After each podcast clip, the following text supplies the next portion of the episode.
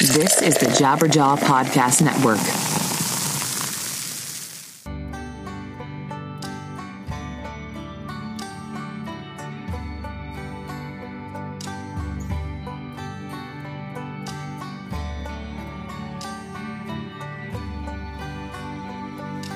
Hey, what's up, everybody? I'm Ray Harkins, and you are listening to an episode of 100 Words or Less, the podcast in which we bring a person on who has been affiliated with independent music in some capacity, whether it was playing in bands, whether it was going to shows, or just being a part of the quote unquote scene, going to shows and taking those DIY principles and bringing them into the real world. I think I've almost got that down, right? You think I would have that written down and like as a manifesto in some Google spreadsheet of mine, but I don't. I kind of try to, you know, make it a little different on each episode. So that's what we're doing here. And the guest this week is Lee Overtree. He is the uh, oh man, what are you? Creative director, owner, not exactly sure what to call him, of a, a nonprofit organization called Story Pirates. And at least I think they're nonprofit. But regardless of that, of their standing within the U.S. government, whether they are a for profit or nonprofit company, Story of Pirates is a really, really incredible thing that, you know, honestly, you would have probably only tripped across it if you are parents and which I am one. And so basically, I started looking for podcasts that would, you know, be family friendly, where we can all listen to in the car and enjoy.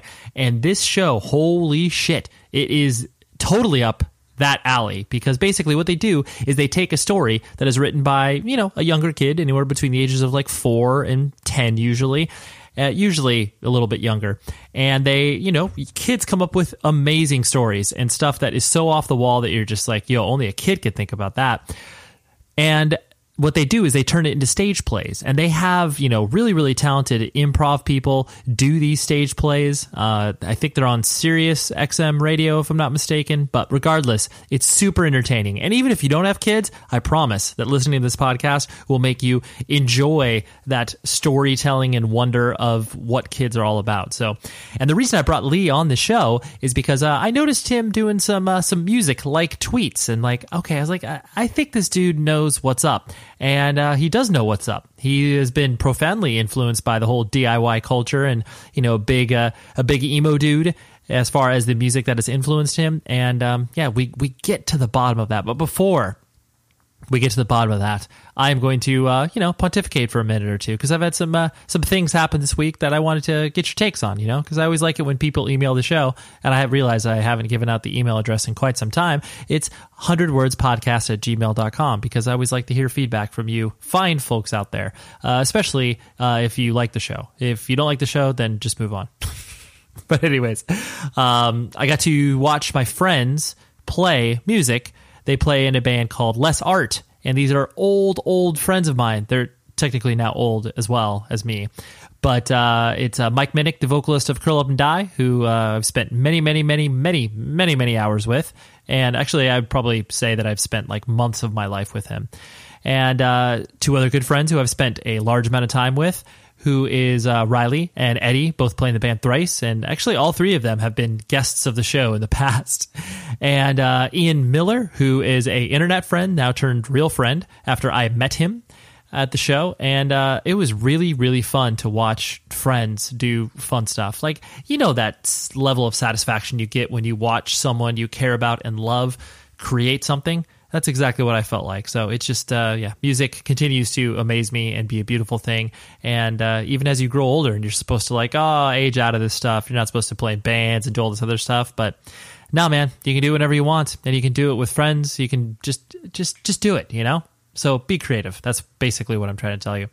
And um, I'm also really enjoying the summer. It's nice to be able to uh, slow down for a minute. I can tell the working world, you know, they everyone's keeping up with uh, what's happening, but uh, everyone's like likes to take off you know? Likes to uh, make sure they're spending some time outside or just spending time with the people they care about. So i hope that you are doing that as well. And you know still listening to the podcast of course but yeah still listening to uh, you know the world around you.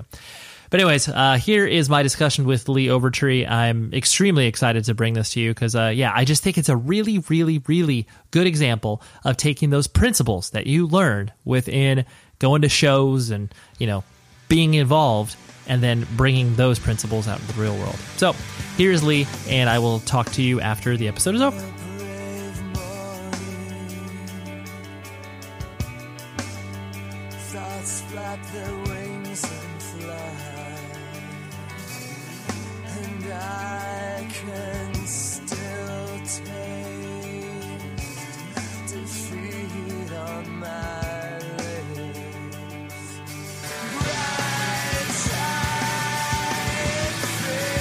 But I, I can't remember exactly how I found out about Story Pirates, but I, I want to say it was. Uh, are you familiar with that podcast called Brains On? Yeah, yeah, they featured us a while back. So I think that's I think that's how I got keyed into it, and um, it was one of those things where obviously there's a huge um, uh, there's just no podcasts for families to listen to together. Like that, just Yeah. it- it's a it's a really uh, it's a, a deficit within the the context of podcasting. And within the first episode, like I mean, obviously you know this identifies with kids, but it's just like my five year old son was like, "Yo, this is good." He didn't actually say yo, but he just was so keyed into it Oh, that's great. Um, but it, the, the thing that I, I just I don't know I kind of picked you in particular where I was just like it seems to me like Lee knows what's up with like music like I just had I could just sniff you out without even really having any sort of like um, real insight to obviously what you were into um, and so that that's why when I saw I think you tweeting about that band Pinegrove I was like, yeah. I was like, yo, Lee does know what's up. do, you, do you find that kind of interesting where it's like only us people can kind of like notice each other from afar and like pick each other out of a lineup when you don't really have any context for the person besides just what they've put out there? I mean, I I'm glad to hear that because I'm glad to hear that you could tell that I was, uh, you know, potentially a music nerd. I don't know, like it's a lot of people. There aren't a ton of people, but more and more who can understand the intersection between kids media and rock and roll. Right. to me, I've never understood the difference really. I always feel like everything I do is sort of like trying to make a rock band a little bit. And um, so I never really saw the distinction. So it's it's actually more surprising to me when people are like, "Oh, like you don't have kids yourself or like you uh, so why do you or you like stuff other than kids media that's surprising to me like i thought you would just be into into that but so so i guess i'm like sort of relieved that someone someone is like oh this is obviously a guy that is interested in in other stuff too That so that's Yeah. funny that people put the projection that like your consumption must directly correlate to the art that you're creating. Like you, yeah totally you only watch PBS Kids. You're super familiar with Daniel. Tiger. Yeah. like it's so I weird. think I think the reason is because most people become interested in kids media and they have a light bulb that goes off when they have kids themselves. And for me it was when I was in college. I think I just sort of like never stopped being a kid and so I was always interested in things that were aimed towards kids or at least I didn't see the distinction between kids and adults. Um, but for most people, it's when they have their own kids, and so uh, it's it makes sense that they would like map that onto me as well. Yeah, that's really interesting because I, I think that there is a real. I was actually astonished. Like once I I only have one kid, but I was astonished at how good, like programming is for kids across all platforms of media. Because I, you know, before you have a kid, you have this conception that it's just like, oh yeah, it's like Barney the Purple Dinosaur, and like there's just Right. a ton of horrible stuff out there. But like. I think with there's only one exception, and that's Caillou. He's the worst human being alive, but I think most most people that watch the show could probably understand what I'm talking about. But Yeah, the I just was shocked, and so I, I, at the quality, like not only was it obviously entertaining for me, but then obviously provided all the you know tent poles of educational value. But I was just, uh, and so I find it interesting when people, uh, you know, whatever, turn their nose up and are just like, oh yeah, that's something my kid watches, and I was like, what are you ta- like? Just watch it for like ten minutes, and you'll probably enjoy it. there's so much good stuff out there um, for kids. Yeah, it's I mean it's like anything. It's like with music. Like one of the really amazing things about being alive right now is there is just no there's there's like there's so much good music out there to get at and you just have to look for it a little bit and the same's true with kids stuff for kids there's plenty of crap but Right. um, but it's like a it's a wealth you know there's there's so much Yeah. No, it's exciting. Um, so you yourself, were you born and raised on, on the East Coast, or where did you come up? I grew up in Texas. Oh, I think I Yeah. did know. I think you mentioned that before. I should have known that. It sh- shows how professional I am as a journalist. It's my uh, it's my go-to exotic detail. My folks aren't Texans though, so it's a little bit disingenuous. Where specifically in Texas? Houston. Okay. A- And did you enjoy that experience of Texas? Yeah, I mean, I think I miss Texas more now that I'm gone. We always, my family always felt a little bit like outsiders there, but I did really love the people. Um, and there's things that are great about it, and I get, I get down when people, uh, you know, talk shit about Texas because there's so much Texas. it's really big, um, and you know, Houston's a totally different universe from Austin, from Dallas, and San Antonio. I mean, they're all they're all so different, and there's so many people. Like anywhere, there's plenty of jerks and and also like plenty of amazing people and great culture and great music and lots of cool stuff. Yeah. And you were uh, you're the youngest of was it three kids? Yeah, so you did do your research. Uh, you know, I'm professionally. No, but so uh, I, I mean, I, I'm an only child, so I have no siblings. But I, I presume the uh, baby experience uh, for you was uh, was very endemic of, I guess, how babies are, are treated within families. Of like, oh, you can do no wrong, and you're awesome. Or was that uh, a little different for you? I think so. Yeah, like I mean, my brother and sister definitely fought battles for me that I didn't have to fight. You know, but um, and I was in, as I guess as stereotypical youngest child was encouraged to be creative, um, and really supported by my parents and all that. You know, my brother's a psychologist. My sister is a teacher. Um, so they have real jobs. I'm the one that was like, "Oh, you don't." I guess that I'm not going to get a real job. My parents were nice enough to be like, "All right, go for it." Right. Well, I don't. I don't know to expl- I don't know how to explain your job, but this is essentially what it is. Yeah, it's. Um, I mean, I Story Pirates is pretty much my job, um, and I do I direct and write uh, other things on the side. Right, right. Um, and so then, when you, did you uh, basically did you go to high school and everything in Houston as well, and then moved when you went to college? Yep, went to high school in Houston. Went to Stratford High School. Um, then went to college at Northwestern in Chicago, and then moved to New York. And after I graduated, which was uh, 02, and I've been in New York since then. Got it. In Brooklyn the whole time. Nice.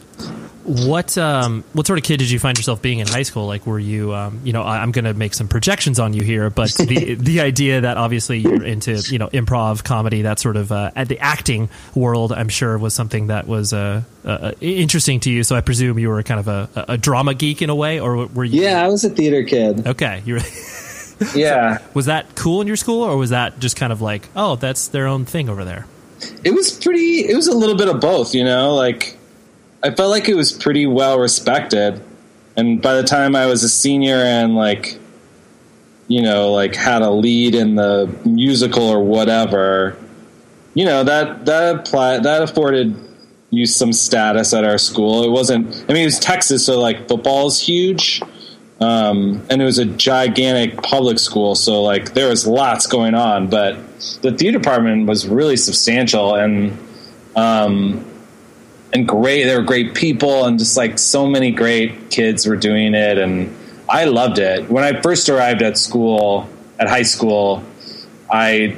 I, I, I didn't really know where I belonged because I wasn't a, um, I wasn't, you know, I wasn't allowed to play football by my parents, which like in junior high in Texas is like pretty uh, rare. Sure, For- that's, that's a weird thing for Texas. Yeah, like every single kid in seventh grade, I think, is when football started. Every single boy felt like joined the football team, um, and my parents, I get, who've been were pretty uh, ahead of their time, were like, "No, it's dangerous. Right, You're not doing it." And I was like, "Okay, cool. I'll just hang out with the girls in PE. That's that's fine." Um, but by the time I got to high school, I was like, I'm not really sure where I belong. And then I had this great teacher Mrs. Smith in uh, my freshman year, who was like, "You should try out for the shows." I think be- probably because she was uh, exhausted with my antics in classroom. Were you uh, uh, were you a class clown?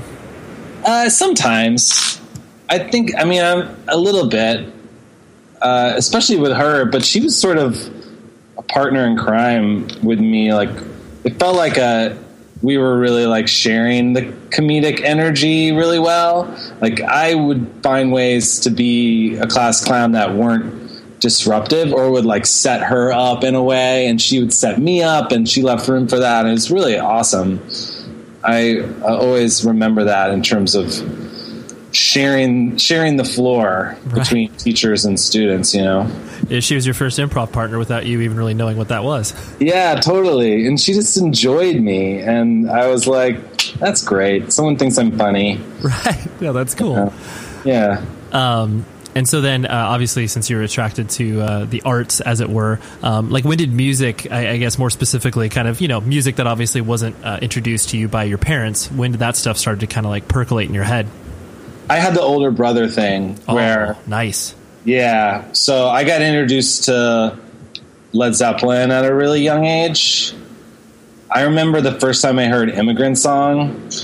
I was in uh, elementary school and I was like, holy, what is this? Just sounded ungodly and so powerful. Uh, it sounded like a demon, you know, like I couldn't even believe it. It's like the most powerful sound I ever heard and and it just sort of went from there. And my brother would. Uh, I remember one Christmas he cop like what he gave me was a full set of like twelve blank tapes that he dubbed his CDs from, I guess, or other tapes, and and every each side was like a different album. So he basically gave me like 24 albums for Christmas, and I just wore those out, and that was sort of like my education. What were some of the, because that, that's a really, um, I mean, even though by, I guess, true definition of a gift, like, yeah, it's pretty cheap, you know, blank tapes with, with records on them, but that's a, Yeah. that's a huge uh, investment of time. Like, what, were, what were some of the other records that your brother gave you in that? I remember, I don't remember specifically, but I remember Zeppelin, obviously Beatles, obviously. I remember their uh, Rush was a big band for us at the time. Uh, I still love Rush, actually. Uh, and what else? There was like, and then there was like more like '90s stuff, uh, like, or maybe this was earlier than that. I don't remember, but I remember the first Black Crowes record being pretty important Sure. around the time. Um, yeah, stuff like that. Mostly classic rock stuff. Sure, sure. Kind of the uh, yeah, the, the stuff that obviously you could introduce to a younger brother and not like you know get in trouble for. it's not like he's giving Totally. du- dub tapes of like uh, you know Deicide and Sex Pistols and stuff like that. Yeah, no, that was on my. Uh, that was that was more like when I hit junior high. That was when I was getting more into that stuff from friends. Got it. So th- you would say junior high is when um, the, the I guess more of the uh, alternative slash punk or whatever uh, scene became more available to you because of your friends. Yeah, totally. Although I was still pretty mainstream. Like Guns N' Roses was a huge band for me. Nice, which, is, Um, which is edgy still. Yeah, I, I had to get my friend to dub me that on to Use Your Illusion when that came out to dub that for me because I couldn't go buy it because my mom would have been not into that. was was was that because of uh, any sort of uh, were you brought up with any sort of strain or religion? Uh, was that because I know that obviously plays a part? yeah, we were we went to church, but we weren't particularly religious. Um, it was just more of a I don't know. They were pretty much like rule followers in terms of like everything was about school and grades. So it wasn't a particularly permissive household, but it wasn't it wasn't strict in a like religious sense or or anything that I think is like that I would even label as like unreasonable, you know? sure. But but I wasn't the guy like going out with my friends, you know, like to see. I, I didn't get to see a lot of bands, which was like a big like sadness for me and even all the way through high school was like I just didn't have like the leeway to like stay out late and go see bands. And it happened a little bit, but it was few and far between and, and not even like close to what I wanted. Right. You you would settle for a live music experience for whatever it was. Yeah, totally.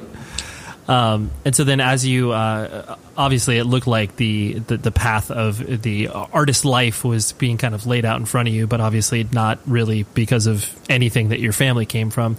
Um, so, was there? I presume that you went to Northwestern with that sort of goal, the art, the you know, pursuing the arts in, in mind. I went there as a theater major, and what's cool about Northwestern is um, the theater program there is one of the best in the country, but it's not a conservatory program, it's a liberal arts degree. So I was able to satisfy my parents and myself because it's a really intensive theater program, but I was still taking other classes and I came out of there with like a liberal arts degree that was pretty well rounded. Nice. And did you uh, would you define your college experience pretty um, like you know were you were you finding yourself were you experimenting with a lot of things and kind of trying to figure out what it is that you wanted to do? Or were you pretty focused on like yo this is this is it. I want to be a theater major? I was pretty I think I was pretty 50-50 on being in bands and doing theater. But again they sort of felt like the same thing to me. Right. And so it was they just like it was the same impulse, just taking different forms. Sure. And um, so so yeah, but I was pretty sure I was leaning towards theater even in college, probably. And so you mentioned bands, obviously, um, like you said, you didn't really have much live music experience in high school and stuff like that. Did you play an instrument at all? Yeah, I played guitar my whole life. Well, I I started on piano, and I when I was really young, I would like do competitions and like do classical piano and stuff like that, but I hated it. I hated the lessons. I hated uh, being. I felt like I was being forced to do it, and all I really wanted to do was play guitar. So I eventually taught myself guitar, um, and then started playing in bands in junior high. Um, and then when I got to college, I taught myself drums, and I played drums in several bands in college and after college. Okay. And so yeah. uh, the uh, I presume obviously the bands that you were in, in in junior high like you, you guys were doing like cover songs and stuff like that. You were you probably weren't you know playing shows so to speak. I don't think we played.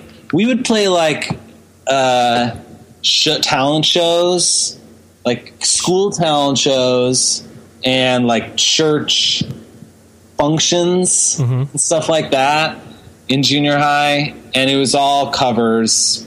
I think in junior high, although maybe I had started writing some songs by then. In high school, we did covers, and then we also wrote uh, our own stuff.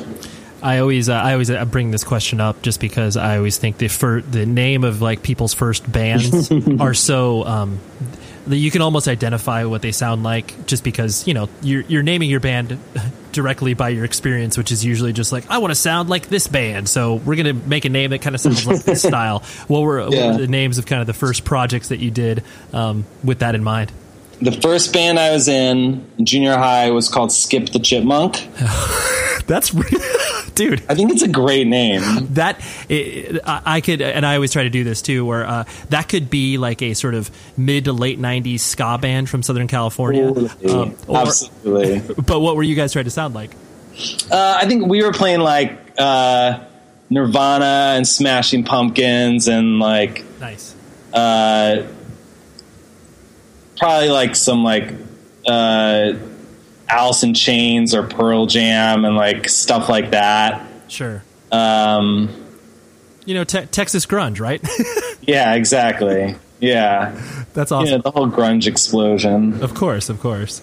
Um, and so then it sounds like obviously in college is when you kind of uh, cut your teeth in regards to you know playing out with bands and stuff like that. So what what what projects were you doing there, or bands that you were doing there that um, you know played shows and stuff like that? In college, I mean, we played some shows in high school at this place Fitzgerald's in Houston, which was where it was like basically pay to play, but it was also like a place where uh, like Stevie Ray Vaughan had played and stuff like that, which was pretty cool to like be on the same stage. Um, so that we did that a little bit, and I think we played at like. No, I guess we just played Fitzgerald's. I was going to say we played at the Abyss, which is another like place in Houston, but I don't know if that's true. Uh, I think maybe I just saw like some ska bands there, but like Perfect. yeah, like Mustard Plug and like whatever. Oh yeah, great. Yeah, Mi- Michigan's finest. Yep. um, yeah, I was also briefly in a ska band in junior high called the Soapbox Brats. That's so good. Another great name. Basically, only we basically had like one rehearsal though. I played trumpet in that one. Dude, you you're doing a lot of instruments. Yeah, I was in the junior. I was in the band in junior high, and I played trumpet in there. Your your creative juices were flowing at a very early age. Yeah. oh yeah, and I was the singer of the band too. Oh, oh, okay. Yeah. You double duty. Oh yeah. No, I wanted all the all the fame. But in college, uh, we played out around mostly like parties still. But I was in a bunch of bands there. I was in this band uh, called Snow Pants with a Z at the end. Oh, so good. I was in. I played drums in a band called Kid Charlemagne, Okay, named after the Steely Dan song. sure. and and we recorded a little bit. And I was also in a bluegrass band that was called. It's the worst title ever, but I have to preface that it was definitely tongue in cheek because Okay. of the bad names that bluegrass bands have. Sure. Um, we were and we were all theater majors, so our band was called the Grass Menagerie, Okay. which is a play by Tennessee Williams, Sure. the Glass Menagerie. um, awful name, really fun band, and I think that's it. There may have been a couple other like small dumb bands I was in. Sure. But you were. It sounds like you were obviously uh, an aficionado of uh, you know music in general, um, and weren't kind of um, you know sticking to a lane because you know usually that's kind of what kids start to do, where it's like you know you're in high school or starting in college, and like you know you're known as a punk kid, so like you can't listen to any music that's singing or whatever. But it sounds Yeah. like you were kind of a, a, a salad bowl, as it were, of musical influences. I was all over the place. I didn't really get into hip hop until after school, but after college, at the time I was pretty rock centric, and I still really am rock centric. But but yeah, I'm all over the place. I sort of appreciate everything. Cool. Um, but I do uh, the you know the main thread that obviously I, I wanted to pull on, and I know that you identify with was the kind of uh, DIY culture where it's like once you started to experience, you know, going to whatever I- independent shows that obviously weren't you know some live nation or Ticketmaster event. Um, and then, kind of obviously, the through lines that that uh, played into your life in regards to you know putting together plays and doing all that sort of uh, you know dramatic work of like getting you know ten people to show up on a Saturday night to your performance or whatever. Um, so, like, what, what what attracted you to that sort of DIY nature? I guess I just, I think like as a younger person, I always sort of had a chip on my shoulder about like being able to do what I wanted to do creatively. And and I realized pretty early on, or at least like with bands, it's pretty self explanatory that like you can do whatever you want. You just have to do it all yourself. So that is a given. Like we just got into the habit of, you know, like carting our amps all over the place and finding places to practice, finding places to play, getting people to show up, getting people to be in the band, you know, like designing flyers, printing flyers, like getting clubs to let you play. Like that was just part of the gig. It wasn't like it it, it wasn't it wasn't like we decided to be in a band and then we were like, "Oh man, we have to do all the work too." It was that's just part of it. So it was the step from that to creating my own company, Story Pirates, was pretty. I was. It didn't. Again, I, I just sort of like it just sort of happened, and I was like, oh, I guess I'll just do everything. We'll do it all ourselves, the way, the way we always have. Right. you know, it just it just seemed like to me, if you, which is very like punk ethos, I guess, is like you, if you, the rules are created, you know, so that other people can remain in control. And I was like, oh, that I should really not try to play by the rules or like play into some system that's already created. And whether it's, you know, and, and after college, that was pretty much theater. I decided that, you know, a little, probably like a little headstrong, a little like self absorbed. I was like, I want to do my thing and I'm not going to play by anyone's rules and we're going to make this thing on our own.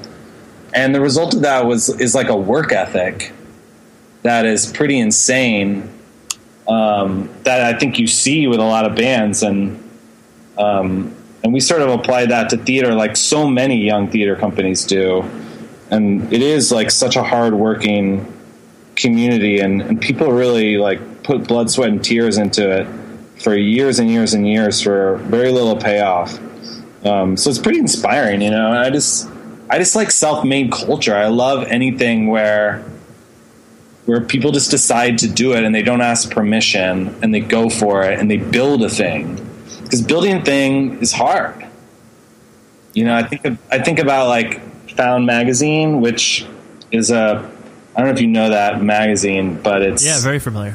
yeah it's the guys that make that the guys and girls that make that are really inspiring to me because they don't make a ton of money they just have this sort of value system and this drive to create that pushes them to work harder than anyone harder and longer than anyone i know. And it's just an inspiring way to work. And it seems to me like the only way to really make make what you want to make these days Yeah, I, I, I also like the, the thread you pull on in regards to you never really saw a differentiation between um, you know theater and music uh, as far as like doing a band because I mean for all intent and purposes it's the same exact thing. You obviously just have more people creating uh, you know a theater company. Um, you know you've got like 10 people as opposed to you know a four piece band or whatever. But that's it's the same exact thing you're you're finding venues, you're trying to get people to your show, and like that's the you know it's the same principle. It's just like taking a different form. Yeah, and you're you're trying very hard to express yourself while making room for other people. Sorry, it's my laundry. um, yeah, you're trying very hard to express yourself while also making room for other people to do that, and meeting in the middle in a way that creates something that neither party expected uh, is pretty special. And so in that way, being in bands was really great practice for starting a theater company and frankly, like starting a small business, which every band is. Yeah, totally. It's like I mean, yeah, the the business may be you know very unsuccessful from a financial standpoint, but like you're learning the sort of basic functions of what these things are where it's like okay i pay 15 or you know some, someone pays us $15 for a t-shirt we printed the shirt for five dollars we made ten dollars like oh Yep. okay and it's like oh that's what a profit and loss column is like oh whoa i didn't know that was a thing like yeah, exactly. and like you knew it, but you didn't know it. totally. Um, and so the uh, it, it looks like to me that you obviously didn't have any, I guess, issues with the fact that um, there were uh, was attention that was being paid to you, uh, however you know small or minor. But like obviously, you know, putting yourself on stage and doing these things, um, you know, causes a lot of people trepidation. Is that something that you had to build? uh, Away from, as far as like, okay, I, I'm scared, but I'm still going to do this because I like this, or were you pretty much a ham from the beginning? No, yeah, I'm a hog for the limelight. okay, I can't stay away. It's, uh, I mean, it's certainly many different things at play in what makes someone put themselves on stage, but for me, yeah, it's always been this drive to express myself has been pretty important. So getting on stage is always really an obvious step for me. and then um, the uh, so as you obviously started to go through college and start to you know the light at the end of the tunnel was you know you being birthed into the real world with some sort of uh, semblance of an education. Um, was the uh, I I presume the the theater company and Story Pirates was all kind of congealing in your head around then, or did that happen after the fact when you moved to New York? It happened after the fact. It was pretty. It's pretty accidental. Like I fell into it. I was in New York. I was not auditioning because I hated auditioning, and I was honestly just like too lazy or uninterested in the business of acting, which like no one really taught us at school. And so it was scary and I didn't know what to do and I and also auditioning feels terrible. And so I wasn't doing it. I was just working. I was temping at a law firm during the day and like playing with my friends in a band at night. And and then I started uh, I got cast in a couple shows that I didn't have to audition for, which is why I did them. and and from that, I started spending a lot of time around this this theater that was doing work for kids, and uh, and I got to know them, and I convinced them to give me a directing slot because I knew wanted I wanted to direct, but I also uh, didn't know how to go about that and didn't know how about getting opportunities or assisting other directors or anything like that. Um, I just like taken myself out of the loop or I didn't know how to get into it. So I was like, I know what I'll do. I'll just convince these people to let me direct a kids show because no one wants to direct kids shows, and I will, which is totally untrue and and just mean to even say that I thought that. Sure. But um, I was like, I'll do this and I'll nail it, and and I'll also sort of use this thing I was inspired by that we used to do in college. So we did a similar thing to Story Pirates in college called Griffin's Tale, where we went to schools on the North Shore of Chicago and took stories written by kids and turned them into sketch comedy and musical theater. And and that was something that was really inspiring to me in college. So I was like, I can take the germ of that idea, I can call my friends, I can get the band together, and we can put on this show, and it'll probably be really amazing because I sort of already know what it is. Um, and it was a show that you put on when you're 23, so it probably wasn't as amazing as I thought it was at the time. Um, but it was really fun, and we had a blast, and we were like, let's let's like start a company and do this because we were naive about what that is, um, which I think so many young people are when they begin creative endeavors with their friends um, at a young age, and it's really inspiring and you don't understand how long the road is or what you're getting yourself into or how much uh, you're going to need to learn along the way. Um, which is a good thing i think because otherwise people wouldn't young people wouldn't get involved in the ambitious creative endeavors that are very hard. Uh, I, I, feel like I'm rambling now, but no, no, I, you, I understand your point. I mean, the, the naivety of the youth that's what births everything you know like you don't yeah. you don't know any better so you just do it and then all of a sudden the thing is happening and you're just like oh okay well i guess i'm, I'm doing this thing now yeah exactly right uh, but you, it sounded like your your ultimate goal in some capacity was obviously to end up in some version of uh, Broadway or theater. Um, was that because obviously you know people have a notion of what they want to do um, in the creative arts in some capacity and then i wouldn't use the word settle but they obviously have to readjust and be like okay that's not a thing that i want to do because of i've discovered these you know 10 things that i wasn't aware of before. Um, right. but was that the ultimate kind of goal where you wanted to end up and then obviously you know th- this other opportunity presented itself? Well when story pirates started we were like at first i was like this is a great way to get into directing and I did it, and I was like, I really love this. I really connect to the mission. I'm really good at this, and and I just really love working with kids, and I love their ideas, and I really like I, I fiercely identify with the mission of it, and um, and so then we were like, let's do this, and the ambition was like, I think at that time with our with being naive 22 year olds or whatever we were like, we're going to take the show to Broadway. But we didn't really have any concept of what that is. Like you said, as the company grew and we realized what that means and what other goals are, yeah, it shifted. And sure. it continues to shift. I laugh because I tell, you know, I've been doing Story Pirates 13 years and I'm always telling people that like whenever they're like, "How's Story Pirates going?" I was like, "Well, I think we're in like a transition phase," and I think I've been saying that for ten years. um, it's always a different transition, but I guess that's what life is. Right. Um, this constant change and constant readjustment to like what is reality, what is the landscape, what are my goals, what are my ambitions, like how do we like shoot above those? Um, it's constant reassessment, like you said.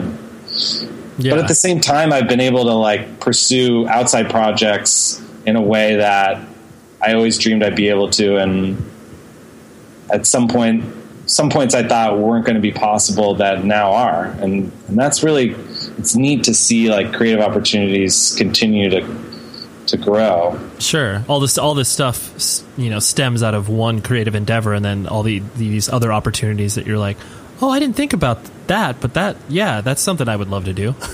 Yeah, yeah. Um and so the uh, you mentioned this earlier, but uh, you know I, I found it interesting where it's like obviously Story Pirates existed. You have you, you have you have a kid, correct? No, No. Oh, for some reason I thought that you did. But um anyways, but the yeah i know you mentioned that but for whatever reason i thought you had one but so obviously a lot of people are just like oh here's here's a person that's doesn't have a child that's creating art for for kids um, Yeah. you know where uh, you derive inspiration from and all that other sort of stuff but you know obviously the answer to that is like well you've never grown up yourself you're still a kid um, even though you're doing adult like things now um, is it one of those things that uh, it just constantly confounds people that are just like, well, wh- well, Lee, when are you going to have a child? When are you going to bring one in, in into your world? And you're just like, I, I'm I'm not interested. I'm not um, going down that path. Um, is that something that you just you know are pretty cut and dry with?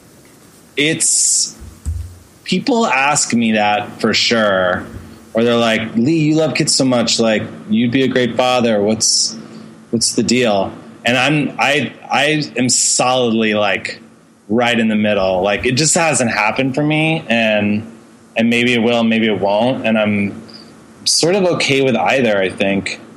Um but it is something that you like i do think about. And and it is weird. Like it does come up like that i do this thing that's so kid centric and like i said before most people first even notice the world of like media and theater for kids when they have their own kids so but i think people that really know me understand that like my personality is very uh i don't want to say childlike but i fiercely identify with kids point of view and I feel like I I relate to them. Like I'm the guy that like I go to the family reunion and I just hang out with the kids the whole time because they're more interesting to me. They just their minds work closer to what I can relate to. I think their opinions are more interesting. I think their ideas are funnier, weirder. I look I look for people in my life, adults uh, and kids who are whose brains are just insatiable and searching and weird and surprising. I just get bored easily, I think. Sure. so people that know me, they understand that I'm actually like not making stuff for kids. I'm making stuff that's creatively fulfilling to myself, and it just happens to, you know, you know, sort of like correspond to what in in like whatever like marketplace the world has for it. Sure. It corresponds to stuff for kids right. and that's changed a little as I get older, and I'm more like an administrator now, and less of like uh, boots on the ground, like directing and acting in shows. I don't do that as much anymore for Story Pirates. I'm more overseeing general creative stuff and media stuff. Well, I mean, it, it is interesting the notion that it's like obviously you see there's there's definitely two distinct types of people that you see you know filter through the world. It's like the the ones that you recognize that just like they're you know oh I'm never growing up like fuck that I don't want to you know sell out be a part of the adult world or whatever. And then you know they basically they don't change as an individual for you know 30 or 40 plus years and in a bad way you know like they're Yeah. just stuck in this sort of weird peter pan syndrome Yeah, but then you obviously have the kind of exact opposite of the people that uh, you know they uh, they they grow up, they adapt to the adult world, and they um, you know kind of turn off that portion of their life because they feel like it's behind them. Yeah. Um, and uh, it, it's so uh, it, it, you know both of those people make me sad because it's like there is a middle there that you can totally Yeah. you can totally live in and still be a whole person. Like I always joke around of like I mentioned earlier, where it's like you know you I would strike as a person where it's like yeah you're in a you're you're doing adult like things, but you're still a child. Like and in a in the most positive, non pejorative way possible. You know. Um, and it just, I don't know, it just makes me sad. And I'm sure you recognize that in people too. Yeah, yeah. I, I hope I'm striking the right balance. I think I am. I, I definitely don't uh, hope that I don't come off as a Peter Pan guy, but because yeah, I'm I'm trying to. I think I'm I think I'm growing up a little bit. Right, right. and so I presume that like when you were putting Story Pirates together uh, initially, obviously like the company you were you were doing, um, I'm sure there were many many portions of time that made it seem like it was uh, this is not feasible. Like I, I'm in a really dark place in regards to like this being a, a, a stable financial living, especially living Yeah. in New York, even though you live in Yeah. Brooklyn, which is more affordable. But um, Not really. yeah, I don't know. Now it's not. Um, but uh, you know, so w- walk me through those sort of uh, places where you know you were, where it's just like, dude, I, I've made mistakes. This is not the way to go. Um, or, or was it just always kind of like, I just need to focus on the creative juices of this to keep me going?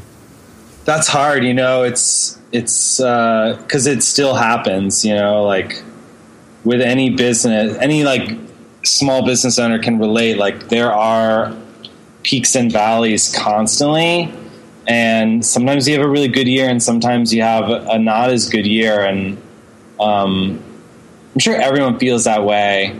But for small business owner, that is also like is very much a creative endeavor. It's a funny little mix, you know, um, of trying to make stuff work. And the dark moments are very dark.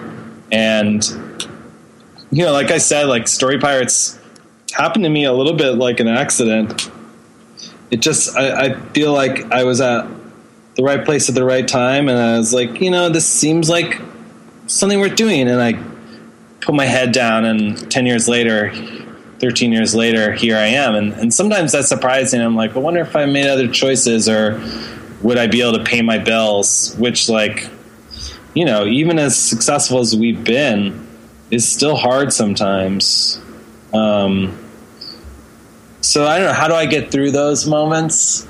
I think I get through them by every day when I talk to someone who has a job that they don't love.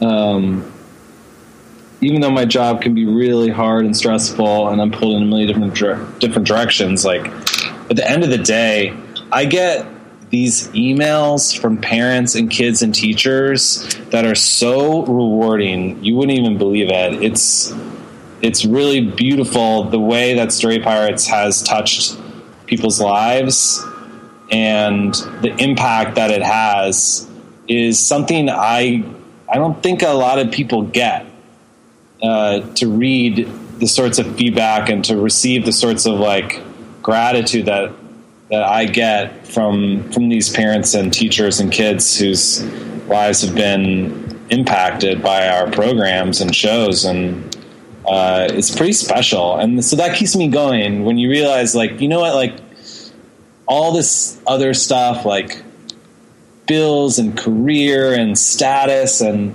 how big's my apartment and uh, is my air conditioner broken? That stuff is it's not that real. It's all it's all just something that i don't know it, this too will pass you know? And so i'm lucky to be able to do work that's really impactful and and that at the same time is relatively creatively expressive for me Sure. so I feel really lucky Yeah, no, I, I like that. It's a very temporary state of like those those things, those immediate concerns that obviously, um, you know, plague most people's lives. If you do view them as a very, um, you know, movable object, where it's just like, oh well, I can, I, I can take care of this now, or I can take care of this later. It's like, but th- this is really, you know, yeah, I'm uncomfortable because my air conditioning's broke, but yeah okay, yeah i mean hopefully like i know i've been hopefully like i won't dig myself into a hole like financially in a way that I can never get out and that will have real serious real world repercussions, Right. then that might happen. But but is it is important to like remember what what actually matters, you know. Yeah, no, absolutely. Yeah. Uh, and so then, obviously, like you were mentioning, the other creative endeavors that you're able to uh, pursue. Um, I, I know that you do. You mentioned Found Magazine, and you're you're directing. Uh, walk me through that, because Found Magazine, obviously, for people that aren't aware of it, um, is an incredible magazine that obviously focuses in on. Um, well, I, I can let you describe it because obviously you are way more closer to the project than I am. yeah, I've literally described it thousands of times. So happy to oblige. Um, Found Magazine's a magazine based out of Ann Arbor, Michigan. It was started by this guy, Davy Rothbart, uh, in his basement with a bunch of his friends. And they started collecting notes and letters off the ground that they found um, and showing them to their friends. And then people started showing them to Davy, and he started, his collection was so big that he started putting out this magazine called Found Magazine. Um, and they have a million issues at this point and books. Uh, and it's just this most the most beautiful collection. It's the funniest, weirdest, saddest, uh, strangest, like most touching, most human collection of ephemera you've ever seen. Birthday cards, postcards, post-its, to-do lists, pictures, kids' homework, love letters, everything from people all over the country. They send them into Found Magazine. And right around 2009, 2010, I started working with Davy to adapt those notes into a show. And we took a bunch of those notes, and at first we did it within the confines of Story Pirates, where I had an ensemble that came together and we adapted a bunch of these notes. We created a sketch comedy show um, that had songs in it too, and we did it all around town, like sort of late night, and it was really funny and all over the place. And uh, you know, I hosted the show and I played drums at the same time, and uh, so it was really, really fun. And then at a certain point, we were like, you know, maybe this could be something bigger. Maybe this could be a book musical, which is what you know you call a musical that has like a libretto, like a story and characters that you follow all the way through, as opposed to like these disconnected sketches and songs um, that are each based on a different note. So we are like, can we connect these different notes with a story? And um, my friend Hunter Bell, who wrote this show called Title of Show, which was on Broadway, and it's just an amazing show about friends creating art together. Uh, that you sh- any everyone should check out if they don't know. Title of show. Um, Hunter Bell, who wrote that, he joined up with me, and we started writing Found as a musical, and been working on that for a while now. And it's we've had a bunch of workshops, and then we had a production at the Atlantic Theater in New York last fall, or I guess like a year and a half ago. Um, that was amazing and so fun. And then from there, we've done another draft, and we're doing it in Philly this fall at the Philadelphia Theater Company. And it's just one of the funniest things you'll ever see. It's one of the most poignant things you'll ever see. Real notes and letters. The show has dozens and dozens of them. Um, and then, you know, hopefully after Philly, we'll come back into New York, maybe get to Broadway if we're lucky. Um, and so that sort of was my was my jumping off point from Story Pirates back to like the I don't know if you want to call it the legit theater world or whatever, but it's been my my launch pad back into that world, and um, I've been lucky enough to have other projects come my way since then. As I keep working on Found, working on other stuff too, which has been really you know now I'm juggling more than ever between those and Story Pirates, but uh, but I feel really lucky to be able to spread my wings a little bit.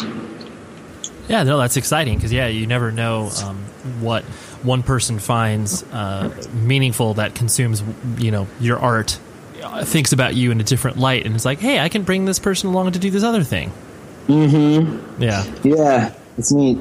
And when um, you know, I, I, always like to focus on on the moment when um, a person feels like uh, the thing that they're building, whether it's a band, record label, whatever, um, kind of becomes real. You know, where it's like, oh wow, like this is a recognized uh, commodity or whatever it is, whatever Yeah. you label it as. Um, Yeah. You know, do you walk me through like a, a moment or two that you can kind of recall? It doesn't have to be this huge thing of like, oh, we sold this out and made a lot of money or whatever, but it can just be like you know little moments. Obviously, uh, you know, kind of removing the uh, emails and the positive feedback that you get from teachers and kids and stuff like that. Um, when did you kind of recognize that, like, oh, this thing is kind of you know bigger than what I originally anticipated it being? Well, the big moment for Story Pirates was right around when Jon Stewart was hosting the Oscars, which I was probably like was several years ago at this point. He went on Larry King, and out of nowhere, Jon Stewart plugs Story Pirates, and our website crashed, and the phone was ringing off the hook, and our lives changed in a very real way from the like one minute that Jon on Larry King was like, Have you heard of Story Pirates? They do this amazing thing. And that was it was so massive for us. I can't even I can't overstate it. And to this day it's still like it's the whole reason we are able to continue existing is because because he had the like generosity and the interest to like uh, on national television talk about this like ragtag band of improvisers who were trying to make funny stuff for kids. And how did uh, how you, I presume you obviously weren't watching it live? Like, was it one of those things that all of a sudden, like, either traffic for the website blew up, or like, how did you find out about My that? My phone blew up. Yeah, all of our phones blew up because everyone was like, "Jon Stewart, Jon Stewart, have you heard what's going on? How did you know this was going to happen?" Larry King, blah blah blah blah blah. We're like, "What is happening right now?" And you know, so we were able to look it up online, and it was there, and like, it was just massive, and our bookings went through the roof, and it's the whole reason why we we grew. It was a crazy night. That is crazy. Yeah. Um, and the last thing I wanted to hit on was the, um, you know, the the idea. And I, I, forgive me for asking this sort of like super basic question, but it's like writing. writing is obviously very hard in the sense of uh, you know coming up with creative ideas and whatever. And obviously, the whole point of Story Pirates in general is to um, you know endear kids to the concept of writing and stretching their creative imagination and stuff like that. Yeah. Um, I, I presume that obviously, since you can live in two worlds, where it's like you're living in an adult world making art for adults, and then also at the same time making art for you know this this conglomeration of kids meets adults. Um, do you Yeah. have to? Do you find yourself having to switch, um, you know, kind of the, the the methods in which you approach it, or is it all kind of just one sort of discipline that you've been able to uh, focus on? I think creatively, I don't feel like there's much of a distinction for me. And I think one of the successes of Story Pirates is that we don't talk down to kids and we treat them like peers. And the result of that is like sophisticated comedy that plays like the top of our intelligence and kids respect that and they want that. Um, and so moving from that to stuff that's intended for adults wasn't that hard for me uh, from a creative sense. I think harder for me is the distinction between being a producer and a creator. In that sometimes with Story Pirates, I find myself, well, you know, I'm running, or historically, I have a lot of help now, but have run everything myself. You know, I'm in the show, I'm directing the show, I'm helping write the show, I'm selling tickets, I'm blah, blah, blah.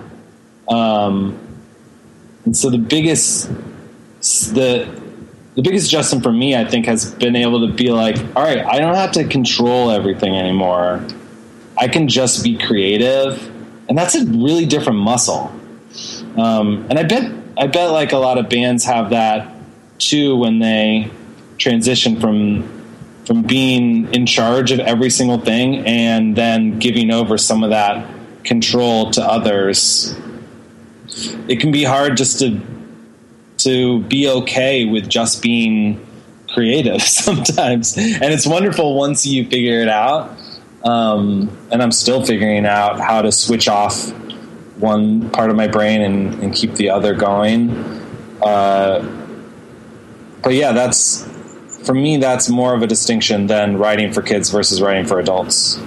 Sure, yeah, it makes total sense.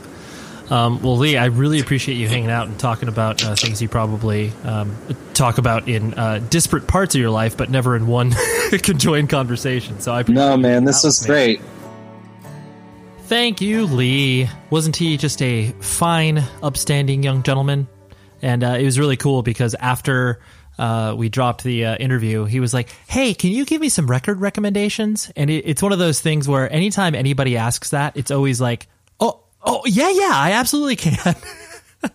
just because you know sometimes we forget we're in our own little worlds and you know we get recommendations from a million different sources whether it's our friends obviously social networks you know advertising interviews whatever. And then sometimes you get kind of disarmed when a person asks you that question and it's like oh oh that's right. Yes word of, word of mouth. That still exists. It's still a very important part of spreading the gospel about music. So um, yes we we talked about some uh, some records you should be checking out and um, yes, so thank you very much, like I said, Lee, and spending time with me, and just just a really cool story. I just love to hear people uh, who take their vision and put it out in the world, and it becomes successful and it becomes meaningful to others. Because that's why we all are in this weird world of creation and independentness. Because uh, you know we feel like there's a uh, there needs to be a voice for that in the world whatever however you're expressing it through podcasts through bands through other artistic mediums whatever you're doing just just keep doing it you know and make it put it build it from that honest place. Like i'm touching my gut right now and that's exactly where you should be doing it from. Like not actually like obviously using your gut to um, you know, actually get the materials because I mean that sounds like you're throwing up, but you get the point. I digress. Uh, the guest next week is going to be a uh, a cool one. It's a short one, but it's still a cool one. It is the vocalist from the band called Frameworks. Luke Pate is his name, and um, yeah, it was a uh, it was a real interesting conversation. Uh, I'll go more into it next week, but it was um, yeah, it was just real interesting, and I don't mean that in a good or bad way, just in a very using the exact word for how it's meant to be used, which is interesting. So next week, that'll be that. And um, yeah, enjoy your summer. Go outside, go swimming, go to the beach, go wander in the woods or whatever it is that you do. And oh, oh I'll talk to you next week about some uh, some fun stuff I did as well. So, anyways, please be safe, everybody. You've been listening to the Jabberjaw Podcast Network, jabberjawmedia.com. Shh.